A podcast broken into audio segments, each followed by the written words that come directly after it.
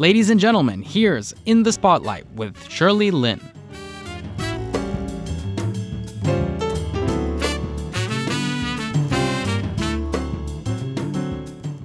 Welcome to In the Spotlight. I'm Shirley Lin, and with me in the studio, I'm really honored to be speaking with Chiu Chen-yu, uh, also known as Chiu. Chiu, right? Yes. So I got the wrong tone. It's Chiu. It's something about Chinese, yeah. So anyway, um, he is a volunteer, but he's also an architect in principle and director of the Taiwan Reyhanli Center for World Citizens. Yes. If you n- probably heard about it in the news, you know that he built that originally just for Syrian refugees, but it looks like it's for world citizens. Okay, well, anyway, so we've already met Cho. right? Hello, hello Yes. everyone. I'm Cho. Right. Hello, Shirley. Yes, hello. Okay, so you are from Taiwan, though. Um, you studied Yes. architecture. Yes, Right. architecture, Why yes. architecture in the beginning? Because I I like make a drawing, and uh, I like to make a space. Especially when I was a senior high school student, you know, the class is making the sketch, drawing or painting in high school. I think that's my favorite. So I tell my dad, I want to study architecture because I can make more drawing. How old were you then when you told your dad that? Uh, I think almost around 16 years old. Okay. So then fortunately, you know, I entered the Chung Yuan Christian University, Zhongyuan Daxue. Mm. Mm-hmm. And later after the compulsory military service, I studied in Columbia University in New York. PhD in University of Melbourne, the postdoc in Helsinki, Wow, a lot of Finland, education there. and later I worked in Turkey and also worked in the Technical University of Munich in Germany as an associate professor. And then seven years ago, I started this project called Taiwan Reyhanli Center for World Citizen. And then finally, I become an architect. Uh, what?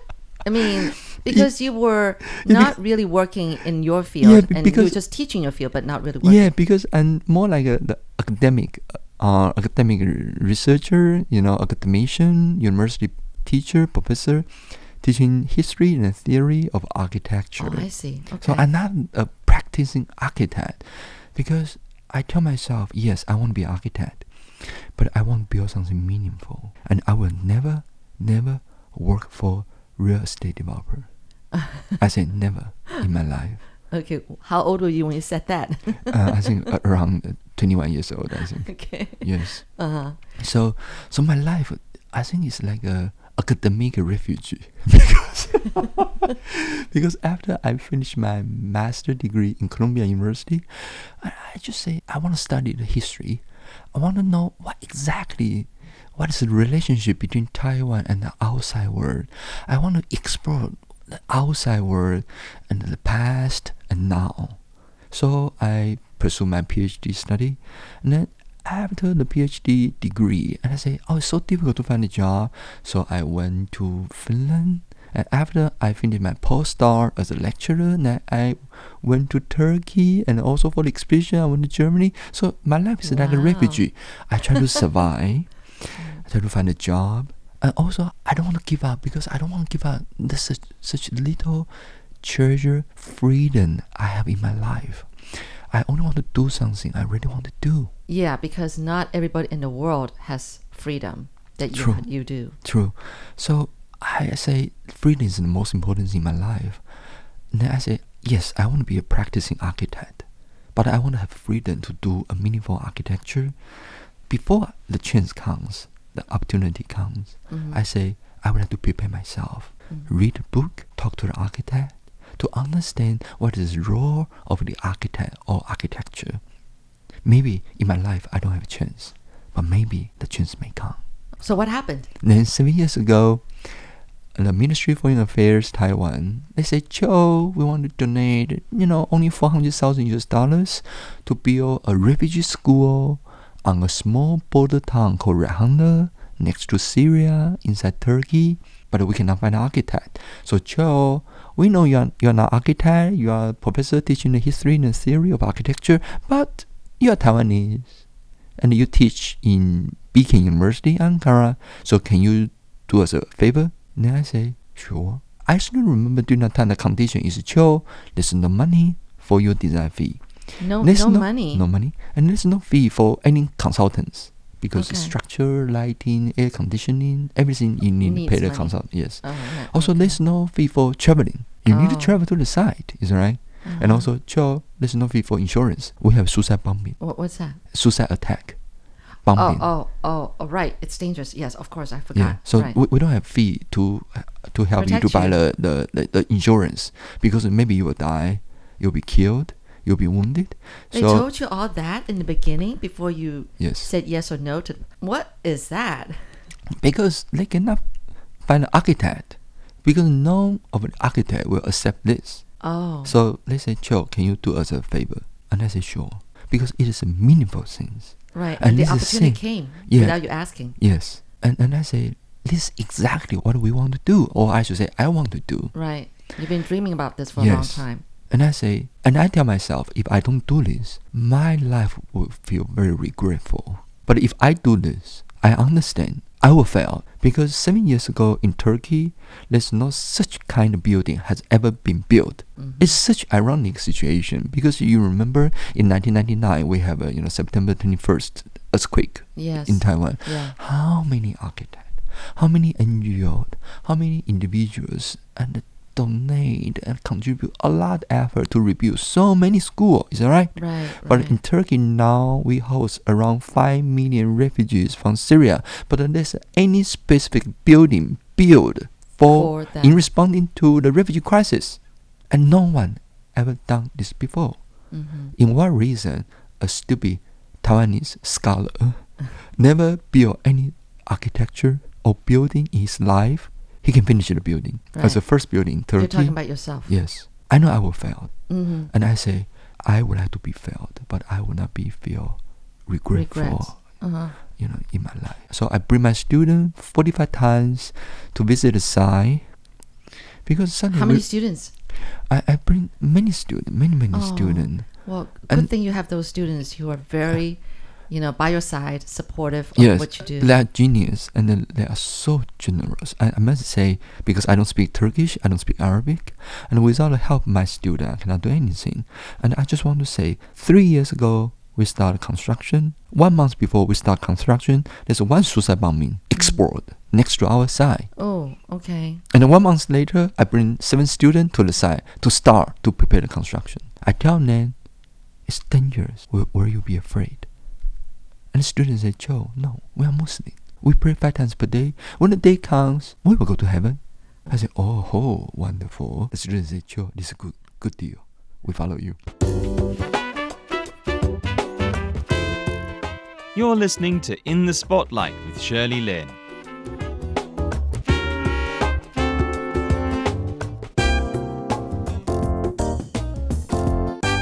I'm speaking with Chiu Chen-yu, the architect in principal and director of Taiwan Reyhanli Center for World Citizens in Syria.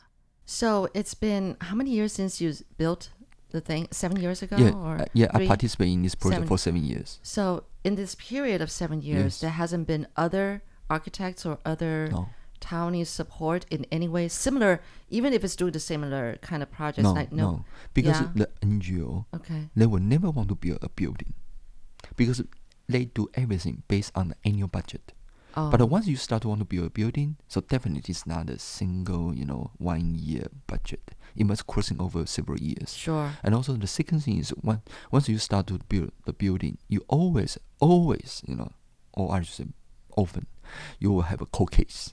Because this always has a lot of dispute, you know, Yes. court case or your legal dispute. And the third thing is land You need to buy the land to build a building. The land is very expensive. Did you have to buy the land to No, build your? no, no. because okay. Even we don't have money to buy the lands, right? So that's why you need to work with the local government. And in, in Mandarin, we saw we have a white mafia and a black mafia, 白道黑道. And Uh-huh. Usually, white mafia they are more I don't say greedy, but they are even more tough Mhm. than the, the black mafia. So that means you need to work with the local government, local politician, to ensure they give you the property. Then you can build something on top. Mm-hmm. So that means you are not only just build a building or design a building. There's a lot of political negotiation, Yes, I can see that. Yeah. and that is the most difficult part it is. because is. the local government they always say, You are NGO, You are crazy. You come here to help a Syrian refugee, but we, Turkish citizen, Turkish government, we also we are a refugee too. We suffer a lot. But why everyone come here to say we want to help The Syrian? Syrians. Now I know that you don't speak or understand the Turkish language. No. How no. did you manage? Because I find the student they are genius and they are very talented. So they work as my translator. And also I tell myself I should only speak English. hmm It's a protection. Okay, I Because get there's it. a lot of political negotiation. Mhm. I should never say anything In Turkish. directly.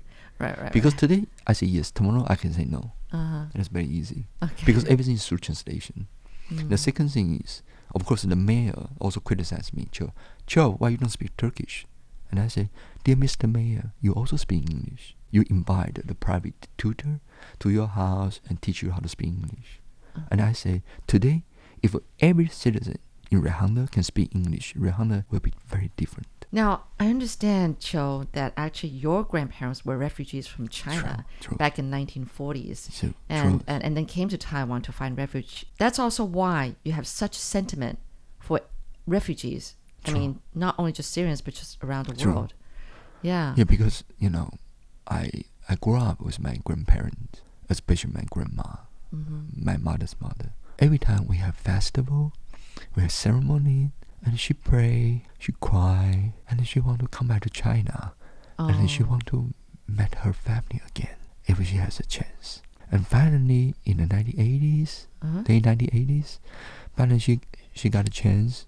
She visited Nanjing. Suddenly she realized she she lost everything. But how about her relatives and brothers and sisters? Almost, almost died. Oh, I see. Almost everyone died. You you brought her there? Were you No, with her? no. No. Okay. No, my my parents. Mm-mm. And then she come back and she's cry. And she's Mm. crying and she cannot stop herself. Mm. Then, then suddenly I realized that generation is so difficult. Yeah. That is generation is true. so difficult. So and, and my grandparents, especially my grandma, never never tell me what Mm. exactly happened when she forced to migrate to Taiwan. So to this day, you don't know why. She never tell me the detail. Oh. And suddenly I realized Uh huh. I have two uncle, uh, and my mom, and their father come from different family. Mm-hmm. And my grandma never tell me what happened. Mm-hmm. I think um, even for any refugee, I think there is a dark, True. you know, history True. or True. um, you know hardship that they went through True. That they probably don't want to rethink again. They don't want to. Yeah, they want to be able to bury all the, you know, all the sadness, the, True. the bad parts of True. their lives, you True. know. But it's unfortunate because they're gonna just bring that to their death. But um, if only we were to know. But we can only guess, you know, how hard it was back then for them to True. Even like to to just get up and leave their home country and come to a foreign country. Or you are 16 years old, you're forced to leave your hometown, your family, and then you wait for 40 years later, then you come back. How Mm. many things you get lost? Yeah, that's true. It's, a, it's definitely a trauma. So, so suddenly I see the Syrian woman at the center, at the Mm. Rehanda, and I almost I can feel what my grandparents, they, their generation has have experienced. Sure.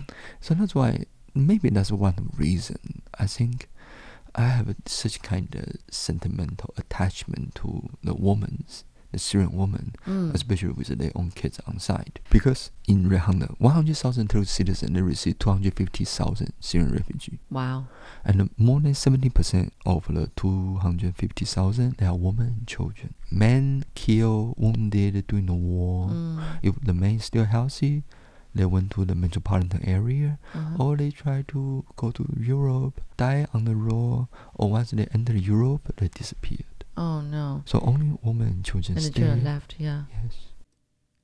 We heard about why Cho began building a community center for Syrian refugees.